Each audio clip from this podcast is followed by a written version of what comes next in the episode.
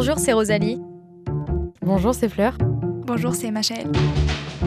Bienvenue, nous avons 5 minutes pour vous donner envie de voir un film d'un cinéaste indien peu connu. Le titre c'est Charulata. Décortiquons-le ensemble. Bon, déjà je vous raconte l'histoire. C'est le riche Boubati Dutta se concentre sur la gestion de son journal. Donc euh, il a vu l'ennui et la solitude de sa femme Charulata et a demandé à son cousin Amal de lui tenir compagnie. Charulata est intelligent et instruite et va progressivement tomber amoureuse de cet artiste bohème au cours de leurs discussions et de leurs écrits de partage.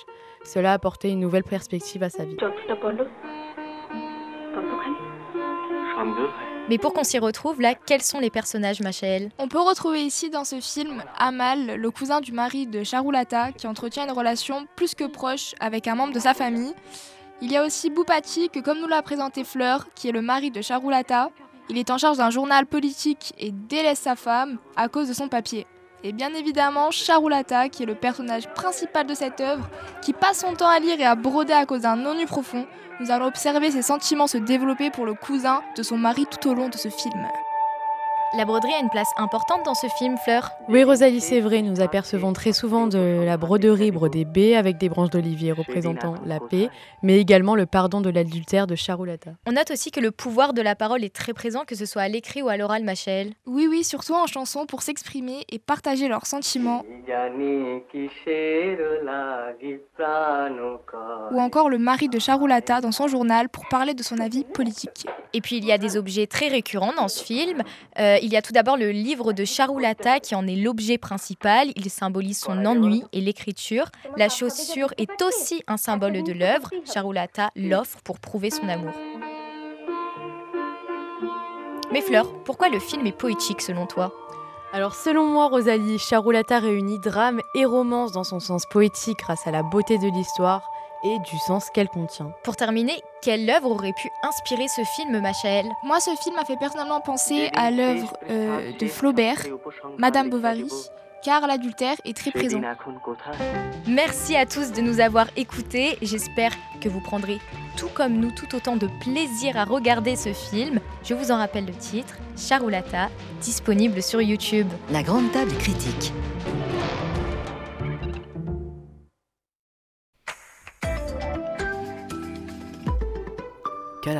Sur France Inter. Bonjour à vous chers auditeurs, bienvenue dans notre rendez-vous culturel de la semaine. Au programme aujourd'hui, un film indien de 1964 réalisé par Ray Charulata.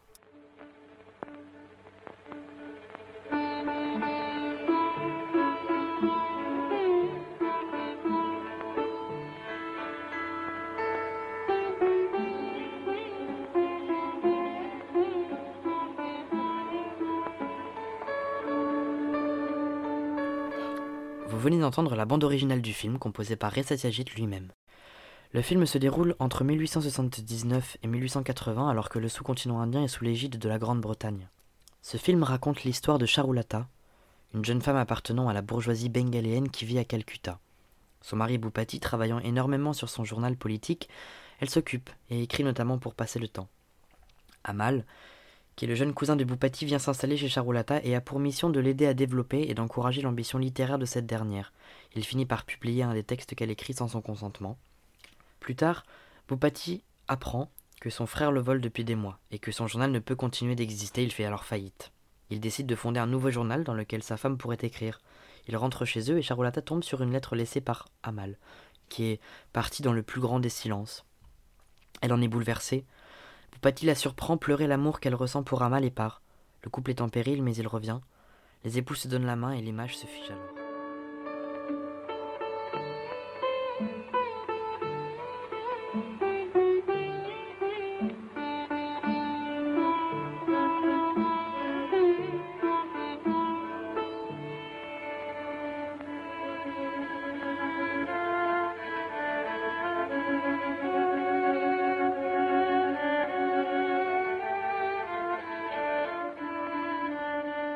Le film débute sur une broderie que fait avec le plus grand soin Charulata. Elle montre un B entourant d'une couronne de laurier. Les femmes de l'époque faisaient ce qu'on appelle des trousseaux composés de draps, de serviettes et de nappes aux initiales de leur mari et d'elle-même. On peut donc penser que c'est ce qu'elle fait avec les initiales de son mari, B comme pour Boupati. Mais si on va un peu plus loin, on peut penser que c'est un symbole de la fierté d'une femme pour son époux, comme le symbolisent les lauriers autour du B. Et également comme les mailles qui se font et se défont, elles représentent les liens, les liens entre les personnes dans ce film qui se forment, se tordent et s'entremêlent.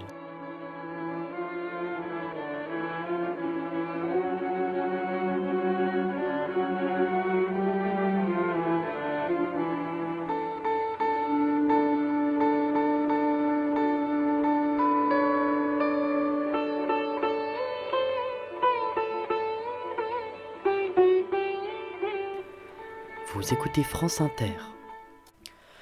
Comme dans chacune de nos émissions, nous nous accordons un moment à la philosophie. Et aujourd'hui, nous nous penchons sur les pouvoirs de la parole dans Charulata. On nous présente ici plusieurs formes de parole. D'abord, au centre de l'histoire, bien sûr, cette parole écrite, informative et transmissive avec euh, d'abord le journal de Boupati, puis poétique romanesque avec le carnet dans lequel écrivent Amal et Charulata. Ensuite, cette parole orale par laquelle les personnages expriment leurs sentiments, tout comme dans l'écriture d'ailleurs. Et enfin, cette parole chantée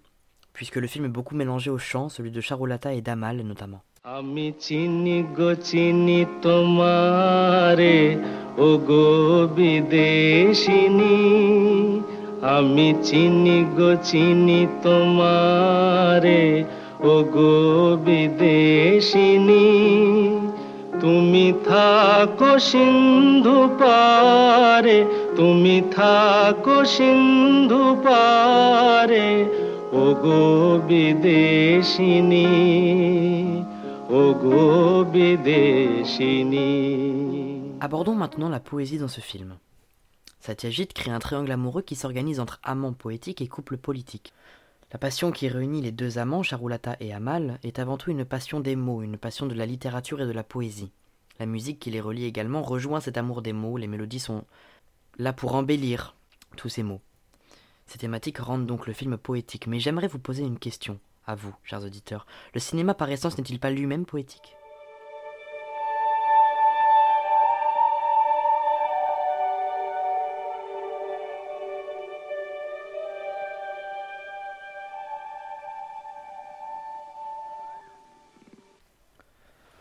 Un certain carnet passe entre les mains des personnages. Il est offert à Amal par Charulata pour qu'il puisse écrire son roman, elle le regarde écrire, lui plongé dans l'écriture, et elle chantonnant derrière lui, comme une muse inspirant son auteur. Ensuite, c'est à son tour d'écrire ses poèmes dedans. L'un d'eux sera publié par Amal. Le livre passe ainsi de l'un à l'autre comme une conversation par des textes interposés, presque des œuvres qui se répondent. Il symbolise alors cet amour, cette passion secrète qui est contenue tout entière dans les pages de ce carnet, à l'abri des regards, D'ailleurs, ça sera par une lettre que Charolata apprendra le départ de son amant et non de vive voix.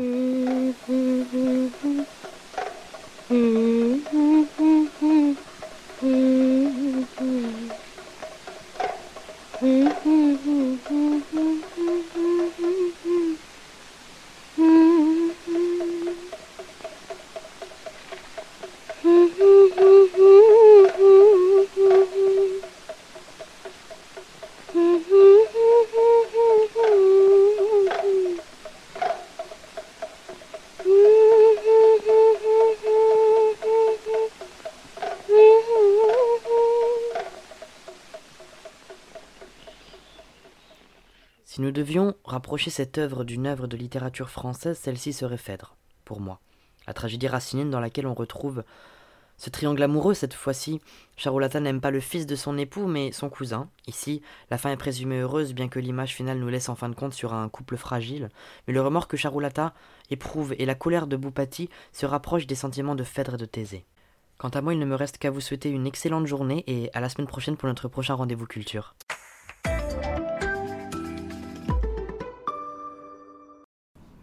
Bonjour, aujourd'hui je vais répondre au questionnaire sur Charulata. Euh, donc, pour euh, commencer, les personnages principaux sont Charulata, Bupati, Imapata et Amal. Charulata étant la femme de Bupati, Imapata étant le beau-frère de Bupati et Amal étant le cousin de Bupati. L'action se passe à Calcutta, en Inde, en 1879. Bupati, un intellectuel patron d'un journal politique nommé The Sentinel, ne trouve plus le temps à consacrer à sa femme, Charulata. Ce dernier, notifiant l'ennui que doit ressentir sa femme, fait appel à son cousin, Amal, découvrant également que Charulata est prise d'intérêt pour l'écriture, Boupati demande à Amal, son cousin, de l'aider à se développer dans ce domaine. Malheureusement, Imapata, le beau-frère de Boupati, vole de l'argent et sabote le journal de ce dernier. Pendant ce temps, Amal quitte le foyer pour aller travailler dans une, ville voisine. Boupati est donc dos au mur et hésite à clôturer son journal. Charulata lui donne par la suite l'idée de créer un journal politique avec des intermèdes littéraires écrits par Charulata. La broderie du générique peut être interprétée comme étant les journées de Charulata, longues mais dédiées à son mari. Euh, les types de paroles vues dans ce film sont le chant et l'écrit. Euh, les pouvoirs seraient ceux de l'autorité quand Boupati parle, et l'art de la parole quand Amal chante et les scènes où il est avec Charulata. Ce film est poétique car il entremêle plusieurs arts qui, mis ensemble, rendent plusieurs scènes poétiques en accentuant les sentiments des personnages. L'objet circulant entre les personnages est un bétel, une feuille contenant des sucreries à l'intérieur. Cet objet pourrait signifier l'amour que se transmettent les personnages entre eux. Ainsi, quand Amal refuse le bétel de Charulata dans la scène où il joue du piano en chantant, ce geste blesse les sentiments de cette dernière. L'œuvre littéraire française qui partage des similarités avec Charulata, selon moi, serait Lettre d'une inconnue de Stéphane Zweig, paru en 1922. Ces similarités sont en grande partie l'amour non partagé, dans Lettre d'une inconnue, la femme qui envoie le courrier à l'écrivain viennois et qui déclare ses sentiments qu'elle avait pendant toutes ces années, et dans Charulata, Charou envers Amal qui n'a pas eu le temps de lui en faire part. Merci de m'avoir écouté et à bientôt.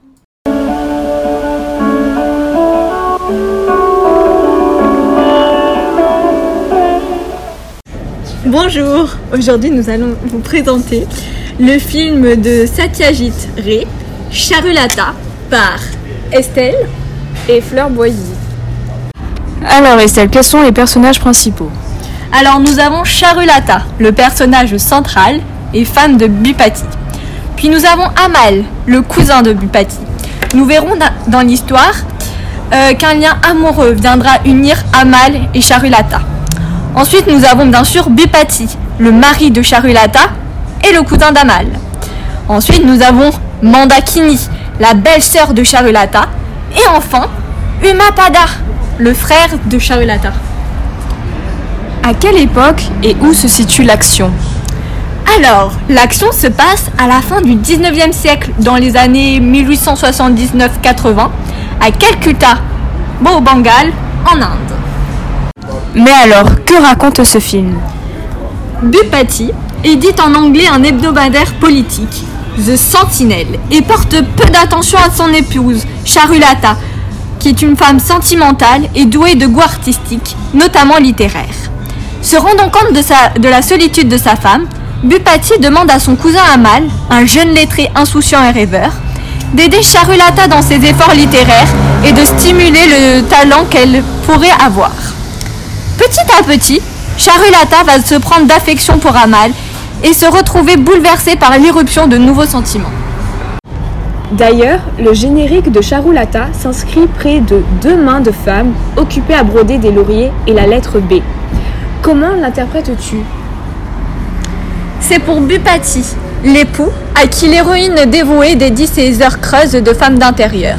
C'est aussi l'initiale de Bankim, l'auteur fétiche qui partage son temps libre. Cette ouverture trace une affinité entre la broderie et l'écriture, deux ornements du quotidien de Charulata. Le tambour à broder est à l'image de l'espace où s'inscrivent les allées et venues de l'héroïne, une forme close où l'art seul suscite l'embellie. Dis-moi, Fleur, quels sont les différents types de paroles et de pouvoirs qui apparaissent dans ce film Il y a différents types de paroles dans ce film. On a tout d'abord le chant, comme par exemple lorsque Amal chante directement une chanson à Charulata pour lui faire ouvertement la cour.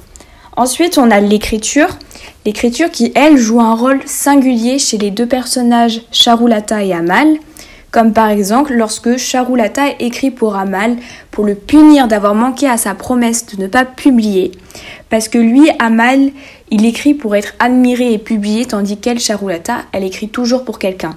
Donc elle lui fait comprendre par écrit que elle aussi elle peut faire la même chose, comme une amoureuse vexée.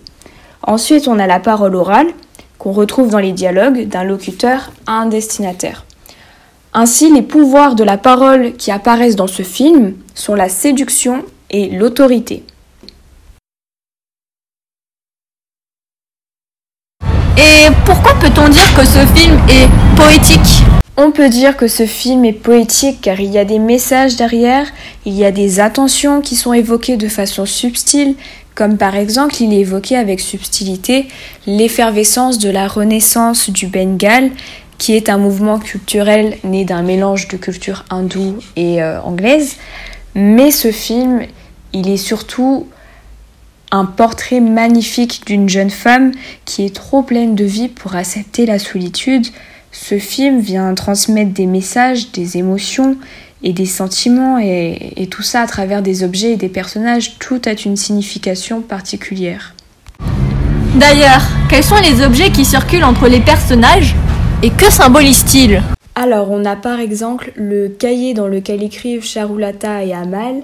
Le cahier signifie la littérature et la littérature est en quelque sorte le langage secret qui lie Charulata et Amal et qui permet de retranscrire leur amour interdit. Ensuite, on a la broderie qui est un lien qui unit Charulata à son mari Pupati. Et aussi, Fleur, aurais-tu en tête une œuvre de la littérature française que Charulata pourrait évoquer? Charulata pourrait évoquer la princesse de Clèves de Madame Lafayette, car elle témoigne du rôle important joué par les femmes en littérature et dans la vie culturelle de son époque. L'œuvre, elle est également tournée sur une femme qui est déjà mariée mais qui tombe amoureuse d'un autre homme, donc qui vit aussi un amour interdit. Et elle avoue également sa passion à son mari qui meurt de chagrin. Bonjour et bienvenue sur ma chaîne de podcast. Aujourd'hui, nous allons analyser Charulata et son lien avec les pouvoirs de la parole. Donc, Charulata est un film indien sorti en 1964 et réalisé par Satyajit Ray. Il se déroule entre avril 1879 euh, et mai 1886 à Calcutta, donc à la capitale du Bengale, dans la région est du sous-continent indien. La protagoniste se nomme Charulata. C'est une jeune bourgeoise sentimentale dotée de goûts artistiques et littéraires qui tente, euh, malgré elle, d'occuper ses journées pendant que son mari Babati travaille. Il euh, dirige un journal politique. Et celui-ci, s'apercevant de la solitude maladive à laquelle sa femme fait face tous les jours, prend la décision d'inviter son frère et sa belle-sœur à s'installer dans leur demeure. Umapada, son frère, aide au journal, tandis que Manda, sa femme, et Charulata essayent de tromper leur ennui en jouant aux cartes, en lisant des livres et en brodant. Un nouveau personnage s'installe alors dans la maison, Amal, le cousin de Bupati. Charou et lui se rapprochent grâce à leur passion commune pour l'écriture et la littérature. En effet, Amal est un jeune homme rêveur et charmant. Charulata lui offre un cahier d'écriture et elle lui fait promettre de ne pas publier ses écrits. Apprenant qu'il n'a pas tenu sa promesse, la protagoniste se sent trahie. Elle publie alors à son tour les siens. Le journal de Boupati est victime d'escroquerie. Amal quitte la maison familiale, laissant derrière lui une lettre pleine d'espoir adressée à Charulata. À la fin du film, Bupati et Charulata décident d'un accord commun d'ouvrir leur propre journal. Dans le générique, la lettre B brodée sur un mouchoir par Charulata nous introduit dans le thème du film, l'écriture. En effet, elle tient une place considérable tout au long de cette romance dramatique et poétique indienne. L'écriture a une fonction différente pour chaque personnage. Selon Bupati, par exemple, c'est un pouvoir politique car il l'utilise dans son journal. Pour Charulata, l'écriture a un pouvoir révélateur. Elle lui est essentielle. C'est grâce à elle qu'elle découvre son amour pour Amal et qu'elle apprend à mieux se connaître. Une des scènes mythiques du film se situe au milieu. Charulata assise sur une balançoire dans le jardin. Son regard est perdu dans le vide et un dehors occulté surgit sur l'écran et se superpose au visage de l'héroïne. Un bateau, des étoiles, une femme qui file la laine, une fête sacrée, le réalisateur met en avant l'aspect poétique et romantique du film à travers cette sublime scène. Et d'une certaine manière, euh, nous pouvons dire que le personnage de Charulata peut envoyer, euh, évoquer le, le, destin tragique de Madame Bovary, qui est elle issue du roman de Flaubert. En effet, Charulata souffrait de la même solitude due à l'absence de son mari qui travaillait tous les jours que Madame Bovary. Elles n'auront cependant pas le même destin tragique. Ah, alors Roman, tu as trouvé comment ce film? Bah écoute, franchement j'ai trouvé assez spécial, c'est pas vraiment ce que j'ai l'habitude de regarder, mais euh, c'était quand même intéressant. Euh, par contre, tu t'es retrouvé avec les noms et les liens des personnages. À part Charulata, j'étais pas un peu perdue en fait. Alors oui, j'ai réussi à m'y retrouver. Donc euh, il y a Charulata, Boupati et Amal. Charulata et Boupati sont mariés et Amal est le cousin de Boupati. Ah d'accord, je vois. Par contre, euh, j'ai pas réussi à savoir de quand date le film. Il est en noir et blanc, il est donc pas très récent. Oh attends, je vais chercher. Hmm, Ils disent qu'il date de 1964 et que l'action se situe dans une grande maison luxueuse à Calcutta, en Inde. Ah oui, il est vraiment pas très récent. Hum, alors, attends, par contre, je n'ai compris que les grandes lignes de l'histoire. Tu as pu voir plus de détails? Alors, euh, je te fais un rapide résumé. Donc, c'est l'histoire de Charulata, mariée à Boupati, qui est un riche patron de presse et qui s'occupe plus de son travail que de sa femme. Donc, pour combler la solitude de sa femme, il fait appel à son cousin, Amal, qui est poète, et qui va encourager Charulata à écrire, parce qu'elle a des talents de- d'écriture. Donc, grâce à lui, la vision de la jeune femme sur la vie change de plus en plus, ce qui va faire naître en elle des sentiments amoureux envers Amal, qui, on le rappelle, est le cousin de son mari. Oh, je comprends mieux l'intrigue et les agissements des personnages maintenant. Et oui, donc d'ailleurs, euh, on est d'accord que la broderie du début, on la voit aussi dans les mains de son mari lorsqu'il s'en va, non? Oui, en parlant de ça, au générique, elle brode la lettre B, signifiant le nom de son mari. D'un certain côté, elle brode son histoire, son attention et son amour qu'elle porte à son mari. Le fait aussi qu'elle prenne le temps et qu'elle fasse attention aux détails. Seulement, vers la fin, on voit Boubati essuyer ses larmes avec ce mouchoir en question, lorsqu'il apprend que sa femme est attachée à un autre homme. On peut interpréter ça comme l'amour triste, mais aussi coupable de Charulata à son mari. Il se console avec le fort amour qu'elle lui portait dès le début. Ah ouais, j'avais pas vu les choses dans cet angle-là. C'est vrai? Euh, ce film était quand même très poétique, tu ne trouves pas? Ah si, complètement. Juste vraiment avec les scènes de silence où il y a juste des échanges de regards. Je trouve que, par exemple, quand on voit Charulata sur sa balançoire, qu'elle se balance doucement et qu'elle observe euh, Amal écrire donc dans le journal, je trouve que les regards en disent long sur ce que ressentent les personnages et ce que pensent les personnages, ce qui euh, fait le film vraiment très poétique et sans parole, sans son, juste avec des images, on peut voir toutes les émotions et toutes les pensées des personnages. Oui, c'est tellement vrai. Ce film me fait voir les choses différemment maintenant. Merci la philo. D'ailleurs, en parlant de philo, euh, par rapport au chapitre qu'on étudie en ce moment, on retrouve beaucoup les pouvoirs de la parole. Mais oui, déjà par l'écrit, quand Amal euh, écrit des poèmes et les fait lire à Charulata, ils sont si forts et si beaux que sa vision sur le monde, sur ses sentiments, va complètement changer. Ce qui va lui permettre à elle-même de se rappeler de son passé et de pouvoir écrire à son tour. Et c'est justement grâce au point de vue différent qu'Amal a sur la vie qui va la rendre heureuse. Mais c'est totalement ça. Et il y a aussi quand Amal euh, chante plusieurs fois pour Charulata et qui joue du piano pour elle, il lui avoue quelque part ses sentiments refoulés et cet amour impossible qu'ils vivent tous les deux.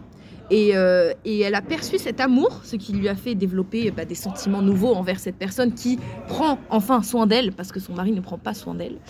Et, euh, et d'ailleurs, elle finira même par jouer du piano à la fin, donc ce qui montre bien vraiment l'attachement qu'elle a pour cette personne. Mais totalement, ça prouve que la parole, peu importe de quel sens elle est perçue, a son pouvoir et a un impact envers les sentiments.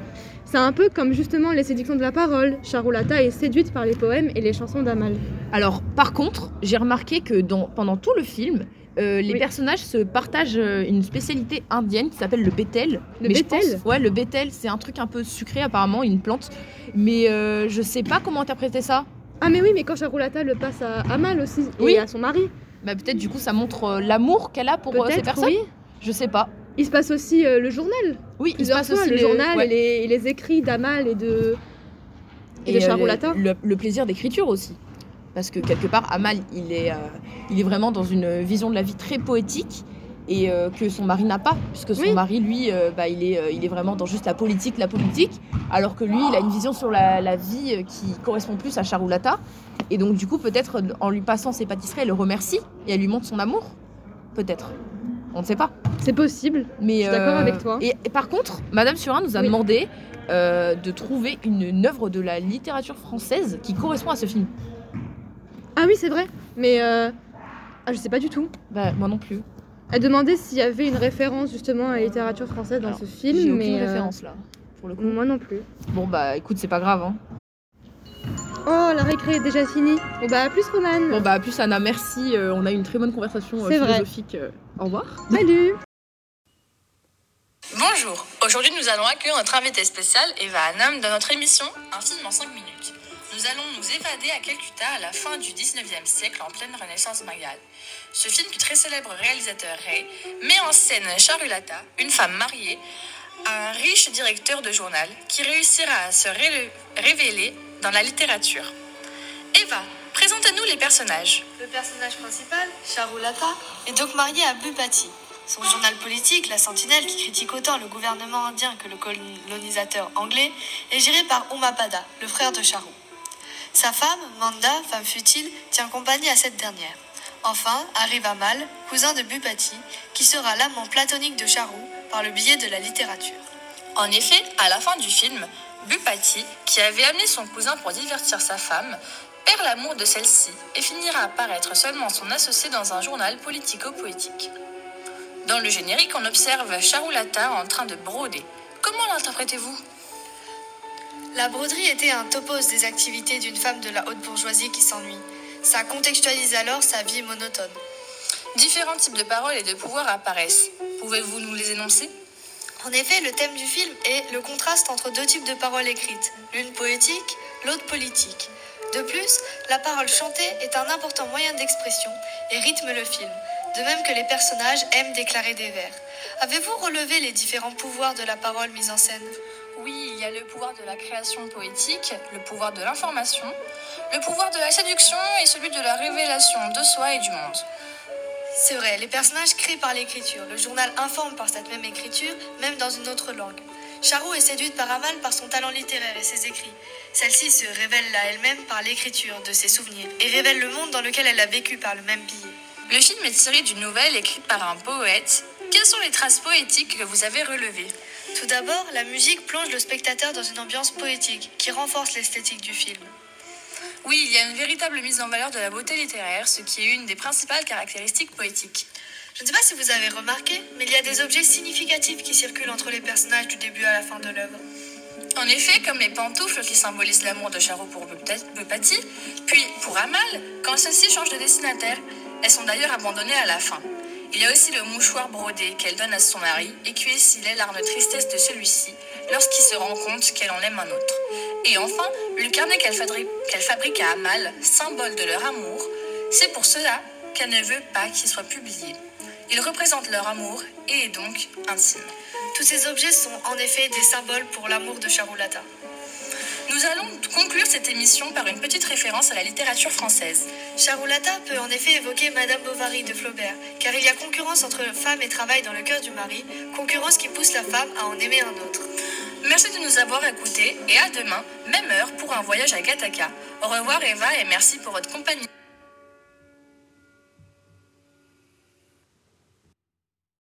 Tu sais où est Orlan Non, mais elle ne devrait plus tarder, je pense. Ah, bah la voilà. Salut les filles, excusez-moi du retard, je regardais une rediffusion à la cinémathèque. C'est pas grave, assieds-toi, on a déjà commandé, tu regardais quoi?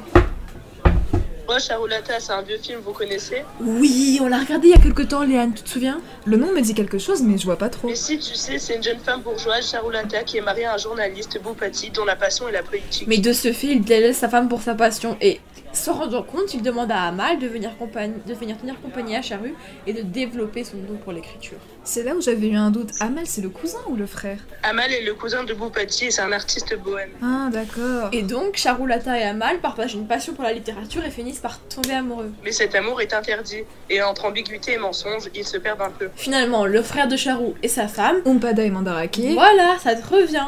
Et donc, ces deux-là vont trahir Boupati. Devant cela, Amal va se sentir coupable et décider de partir. Charu est effondré et son mari la surprend en pleurs et comprend la trahison. Enfin, il décide de pardonner à Charu. Tu sais, quand il lui tend la main à la fin. C'est un geste symbolique. Mais rien ne sera plus comme avant. Ah oui, ça me revient. En revanche, je n'ai pas compris pourquoi leur amour était impossible. Elle aurait pu quitter son mari, non? Bien, comme ça se passe en 1880, une femme à l'époque ne peut s'émanciper et encore moins quitter son mari, surtout au Bengali, là où se passe l'histoire. Mais attention à ne pas confondre avec la date de création du film qui est 1964. Ah voilà, bah c'est pour ça, j'ai confondu. Par contre, la scène du début, où ils insistent sur la broderie, est un peu étrange, non? Pas vraiment, je pense que c'est un symbole de son affection envers Bupati. Oh, à qui elle dédie ses heures d'ennui avant l'arrivée d'Amal. C'est fou parce que moi je l'ai interprété comme le B de Bankim, son auteur fétiche qui lui permet d'égayer ses journées. Oh, d'ailleurs, je trouve que la toute petite broderie sur le grand vide du mouchoir rappelle l'opposition entre la longue et ennuyeuse liste de ses obligations de femme et son envie de liberté de créativité. Qui, de même que la broderie met un peu de fantaisie sur le mouchoir, la créativité est la seule chose qui décore sa vie. Je suis tout à fait d'accord et on pourrait même rajouter que le tambour à broderie en cercle rappelle le cycle de la vie, la répétition des choses, comme lorsqu'à la fin du film nous retrouvons presque la situation initiale. D'ailleurs, en parlant de la broderie, il vous semble pas qu'il y a beaucoup d'objets symboliques dans le film? Justement, à ce propos, vous avez compris pourquoi Charou a pleuré quand Amal a laissé les mules? En fait, c'est parce que ces mules, Charou les destinait à Boupati. Lorsqu'elle s'amourage d'Amal, elle a décidé de les lui donner, processus qui sera retardé par la publication, contre ses interdictions, des écrits d'Amal. Mais finalement, lorsqu'elle publie elle-même ses écrits, elle les lui offre. C'est un peu la représentation de son amour, hésitant au début, puis finalement décidé. Le fait qu'Amal les laisse signifie un refus de l'amour de Charou. C'est pour ça qu'elle pleure. Ah, je comprends mieux. J'ai également un exemple d'objet, la loupe dont Bupati et Amal se servent. Je trouve qu'elle est très représentative de l'égocentrisme masculin. Et de fait, elle grossit leur visage comme si elle grossissait leurs idées, puisqu'eux-mêmes se sentent sûrs d'eux et supérieurs. C'est très vrai, et je pense aussi que le kaléidoscope est très représentatif de l'écart entre Manda et Charu. Mesdemoiselles, désolé de vous interrompre. Voici vous commandez. Excusez-moi, je me suis permis de vous écouter. Est-ce que vous parlez de Charlotta Oui, vous connaissez? En effet, je l'ai regardé avec mes grands-parents il y a quelques années et par rapport à votre question, pour moi, le fait que Charles refuse le kaléidoscope que lui propose Manda est significatif en effet d'un écart entre les deux. Manda se berce des besoins et de fantaisie, tandis que Charles est plus dans la réalité. Et voilà pour les boissons. Merci beaucoup pour les boissons et franchement bravo pour l'interprétation, c'est très impressionnant.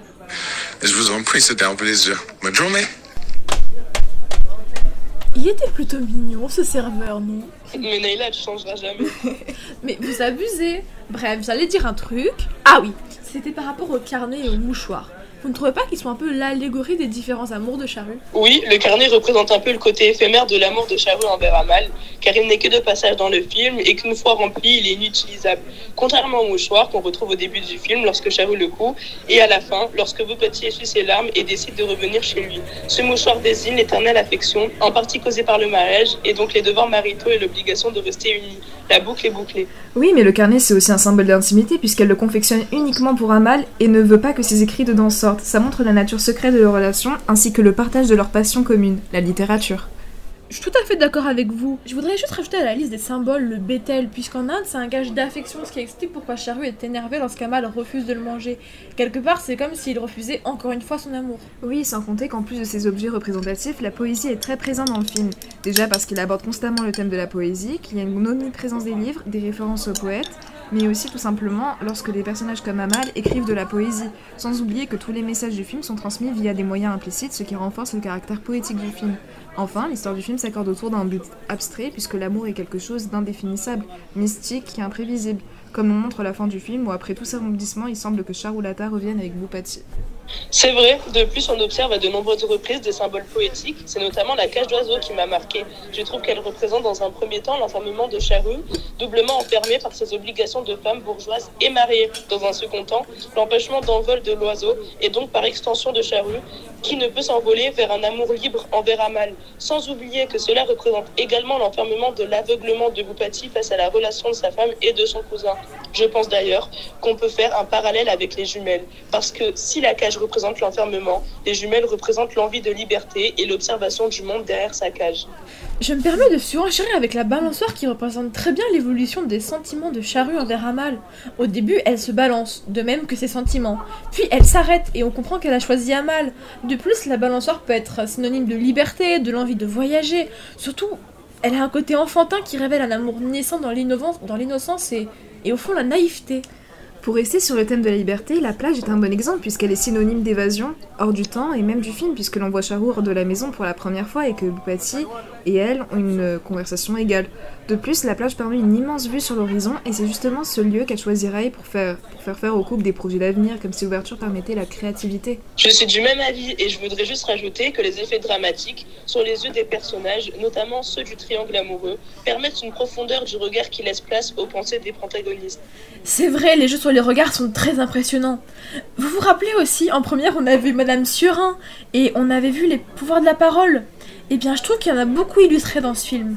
Déjà la parole orale, avec par exemple lorsque Boupati monopolise la parole euh, au repas, ce qui dépend une autorité de la parole, qui est la représentation d'une mentalité et d'une exclusion de la parole de la femme.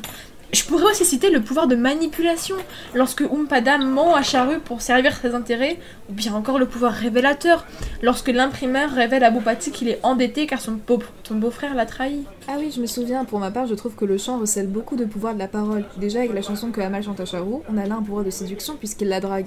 Je peux citer aussi lorsque Charou chantonne les mots d'Amal, on voit un pouvoir démonstratif puisque par ce biais, elle démontre son affection envers lui. Je suis tout à fait d'accord et je pense que l'on peut même rajouter le pouvoir de la parole écrite, avec pour commencer Bankim qui a tout d'abord un pouvoir d'évasion, puisqu'il permet à Charou de s'échapper de son quotidien, mais également un pouvoir d'unité puisqu'il lie Charou et Amal. Il y a aussi lorsque Charou couche sur le papier ses idées, on ressent un pouvoir libérateur puisqu'elle se déleste de sa colère et lorsqu'elle les publie on observe un pouvoir vengeresque car elle souhaite prouver à Amal qu'il a tort. Et ça a également un effet révélateur. Elle révèle au monde son talent d'écrivain. J'y avais pas pensé, c'est super bien vu. D'ailleurs, les filles, vous ne trouvez pas que cette œuvre a beaucoup de points communs avec la très célèbre histoire de la littérature française, Madame Bovary de Flaubert? Mais où vois-tu les points communs? Eh bien, déjà, c'est une femme de la petite bourgeoisie qui est mariée à un homme qu'elle n'aime pas vraiment et avec qui elle s'ennuie. Elle se sent seule et enfermée, de même que Charu, et va chercher du réconfort auprès d'autres hommes. En fait, elle rêve simplement de liberté, tout comme Charulata. Et de même que pour le film, la fin n'est pas heureuse. En revanche, je vous accorde que ça diverge sur certains points. Madame Bovary a plusieurs amants charnels. Charu n'en a qu'un et sans relation. Charnel, évidemment. Et Madame Bovary n'est pas folle de ses amants comme Charu l'était du sien. Ah, j'y avais pas pensé. Tu vois, moi j'aurais plutôt vu un parallèle avec le grand secret de René Barjavel, où là on voit deux amants qui s'aiment passionnément dans le dos du mari de la femme, Jeanne. Jeanne, qui est comme Charolata, allait chercher un amant car elle s'ennuyait et se sentait enfermée dans sa vie. Et lorsque l'homme disparaît, Jeanne va tout mettre en œuvre pour le retrouver. Et lorsque ce sera le cas, ils vont partager ensemble un grand secret. La lecture de ce livre est d'ailleurs également très poétique. Et de même la fin n'y est pas heureuse. Après, il est vrai que Jeanne a une très grande liberté de mouvement et d'espace contrairement à Charolata. Ah, bonjour mesdemoiselles, je vous apporte l'addition. Alors, toujours sur Charolata Oui, en effet, comme vous pouvez le constater. D'ailleurs, je ne serais pas contre en parler plus longuement avec vous. Auriez-vous un numéro? Oh là là, Naylor.